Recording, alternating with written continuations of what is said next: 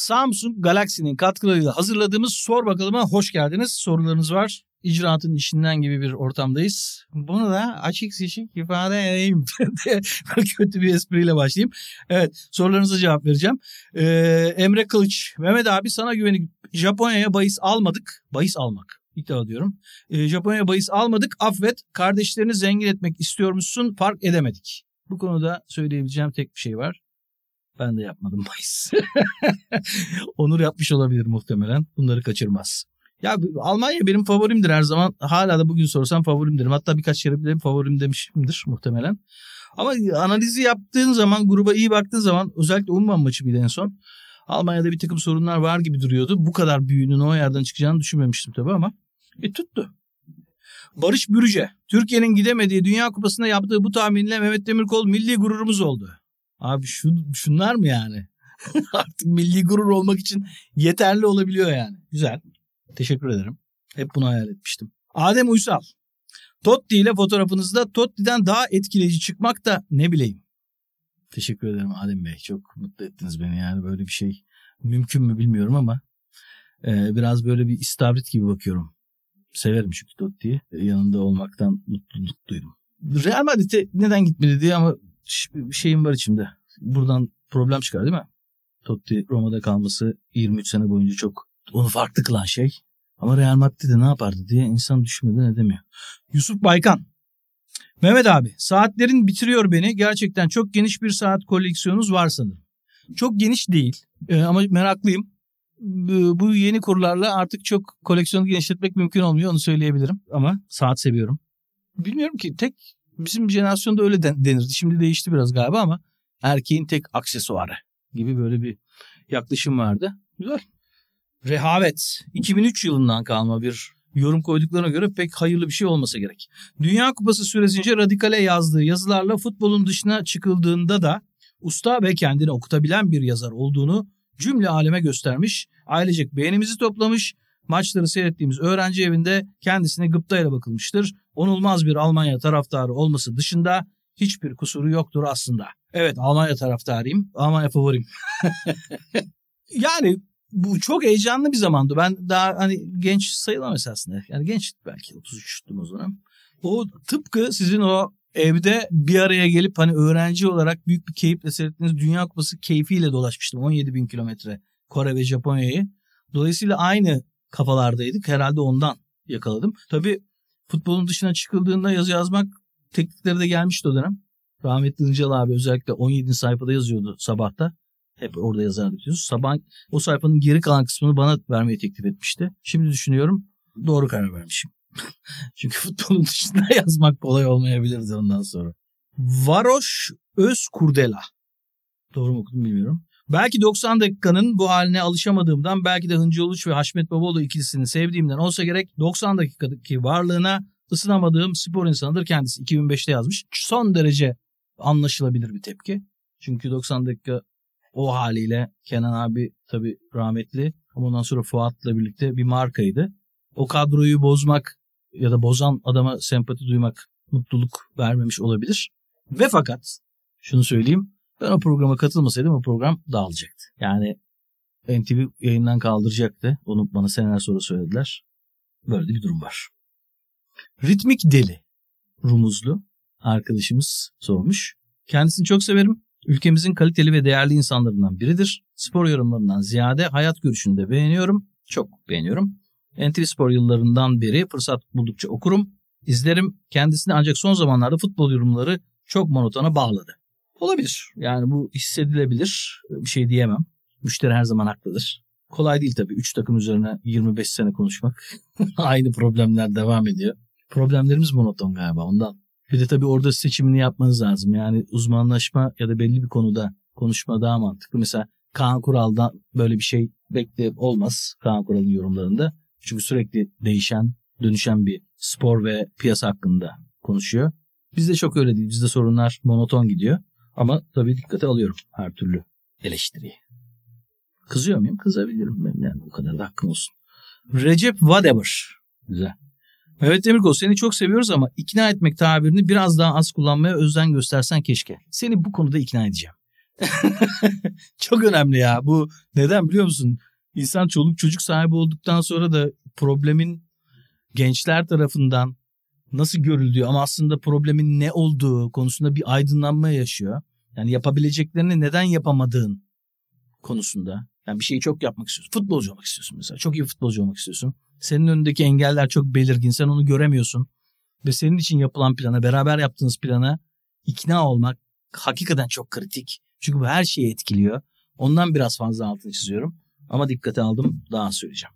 Samim Arda Ünal sormuş. Mehmet Demirkol futbolun İlber hocası olabilirsin çok değerlisin. Gurur duydum. Ee, e, İlber Hoca yani hak ediyor muyum böyle bir şey bilmiyorum tabii ya. Çok gurur verici. İlber Hoca'yı çok seviyoruz tabii. Herkes gibi ben de çok seviyorum. Çok mutlu ettin beni ya. Samim Arda Ünal. Teşekkür ederim. Bülent Boreş. Rüyamda Mehmet Demirkol, Şenol Güneş, Fatih Terim ve 2-3 tane daha değerli insan. Bilmiyorum bu gruba girebilecek 2-3 tane daha insan var mı ama. Türk futbolu yeniden yapılandırıyordu. Bir sene heyecanlı ondan sonraki seneler enfes ligler izliyorduk. Yapılabilir bu ya. Yapılmayacak bir şey değil hakikaten. Bu kadar ilgiye, bu kadar alakaya. Biraz piyasa gibi bakarsak e, yani yok efendim 1 milyon 1 milyar lira stopaj varmış onu kulüplere dağıtalım değil de daha makul e, şeylerin peşine düşersek sorunu çözebiliriz. Yapabiliriz. Neden olmasın? Kaan Şahin. Sevgili Mehmet Demirkol, siz aday olun TFF başkanlığına. Bizdeki en büyük sorun nitelikli insanların elini taşın altına koymayıp sadece eleştirmesi. Değerli Kaan, federasyon başkanlığı Türkiye'de gönüllü yapılan bir iş. Para kazanılmıyor. Benim para kazanmam lazım. Yani çoluk çocuk bakıyoruz. Profesyonel olursa girerim. Yaparım. Kralını yaparım. Yani yapılmayacak bir şey değil. Buradaki ekip de yapar. Ya da şu anda federasyonda da bunu yapabilecek insanlar var. Yeter ki onlara yeterli imkan verilsin. Yaparım. Godzilla 206. Türkiye'deki futbol izleyicisinin yarısından bir fazlası Mehmet Demirkol'u anlayabildiği gün futbolumuz ileriye gitmeye başlayacak. Teşekkür ediyorum. Çok sağ olun. Anlaş anlaşılmıyor muyum? Anlaşılıyorumdur ya. Anlaşılıyoruz ki iş yapıyoruz. Yani anlaşılmasam demin bahsettiğim o finansal durumu sağlayamayabilirim. Eve bakamayabilirim. Eskiden inanamazdı bazı. Özellikle hanımefendiler. Ya sen bu işi yaparak mı para kazanıyorsun diye. Yani bu işin para kazanılabileceğini bu işten pek anlayamıyorlardı. Kazanılabiliyorsa ki bu ölçüdür. Net bir ölçüdür yani. Demek ki satabiliyoruz ürüne ya da işte hizmeti neyse. Yılmaz Eminoğlu. Enflasyon çürütür. Mr. Mehmet Demirkol. Mr. Ee, bu benim lafım değil ya. Bu Süleyman Demirel'di. Yani enflasyon böyledir. Yani, tahmin edilemez durum. Çünkü şöyle çok basit şöyle düşünün. Enflasyon öncesi dönemde garsonlar, servis sektöründe çalışanlar nasıl hizmet ediyorlardı? Aldıkları bahşiş onlar için önemliydi. Değil mi? Kalite yüksekti, ürün kalitesi yüksekti, peynir daha iyiydi, bilmem neydi. Enflasyon olduğu zaman tahmin edilemez olduğu için ne hizmet kalitesi kalıyor, ne ürün kalitesi kalıyor ve orada bir çürüme meydana geliyor. Bu dünyanın her yerinde böyledir. Toplumları çürütür. Bir an önce çözmemiz lazım. Bu güzel. Canfer'in Göktuğ. Mehmet tırnak içinde bu iş böyledir Demirkol. Güzel yakalamışsın. Bazen söyleyecek laf olmuyor ve çok konuşman gerekiyor ya. Sürekli bir şey söylemen gerekiyor. Bu iş böyledir de. Evet bir çıkış. Kısa yol. Oğulcan Kayalar. Türkiye'nin en büyük sorunu boş işlerle uğraşmak. Demirkol. Gold yazmış. Çok teşekkür ederim. Keçi anlamındaki değil. Şey, ke, ke, aynı şey değil mi? Keçi, keçi ya da greatest of all time. Yani, teşekkür ederim. Bu biraz abartılı bir yorum ama mutlu etmedi diyemem. E, Türkiye'nin değil ya dünyanın genelde öyle ama bir taraftan da bu boş işler de hayatı manalı kılıyor. Karışık. Burada bir şizoid bir durum var. Bu güzel. Şimdi bir Mikail Saltas. Mehmet benim çocuklar tenis oynadığı için demir kol. Doğru. Yani ne diyeceğim bilmiyorum. Biraz söylemeyeceğim. Ya her şeyi böyle hani insanların gözünün önünde yapmanın da böyle dezavantajları var. Yakalıyorlar. Bovine, Bo, Bovine, Bovine, Bovine mistik. Bovine mistik. Takmış post-truth'a sanki önceden yoktu böyle bir tartışma kültürü de bu devirde çıktı. Bir şey okudum aylarca referans veriyor. Abiciğim sen anladın sana vermiyorum. Post-truth kötü tercüme edilmiş bir kelime. Gerçek ötesi. Bizde ötesi mükemmel ötesi. Anladın mı? Yani daha iyisi, daha ötesi anlamına gelir. Post-truth gerçeğin de ötesinde bir şey değil ki gerçeksizlik demek yani. Hakikatsizlik. Dolayısıyla içi boşalıyor kavramların. Hakikatin olmadığı bir durumda dan bahsediyorsun post-truth derken. E ve bu da çok hani toplumda sindirilmiş bir bilgi değil. O yüzden bir süre altını çizmek gerekiyor. Mehmet Demirkol Millet İttifakı adayı olsun. Hangisiydi o? Ben karıştırıyorum o ittifakları. Benziyorlar aslında birbirlerine. Şimal Yıldız mı acaba? Böyle bir şey. SMLYDZ. Se bilmiyorum. Galatasaray Lisesi Network'ü sayesinde sosyal mecralarda yer edindim. Sosyal mecralarda. Benim değerli arkadaşım. Sürekli basın kartım var benim. 25 yıldır gazetecilik yapıyorum. Sosyal mecralarda yer almış.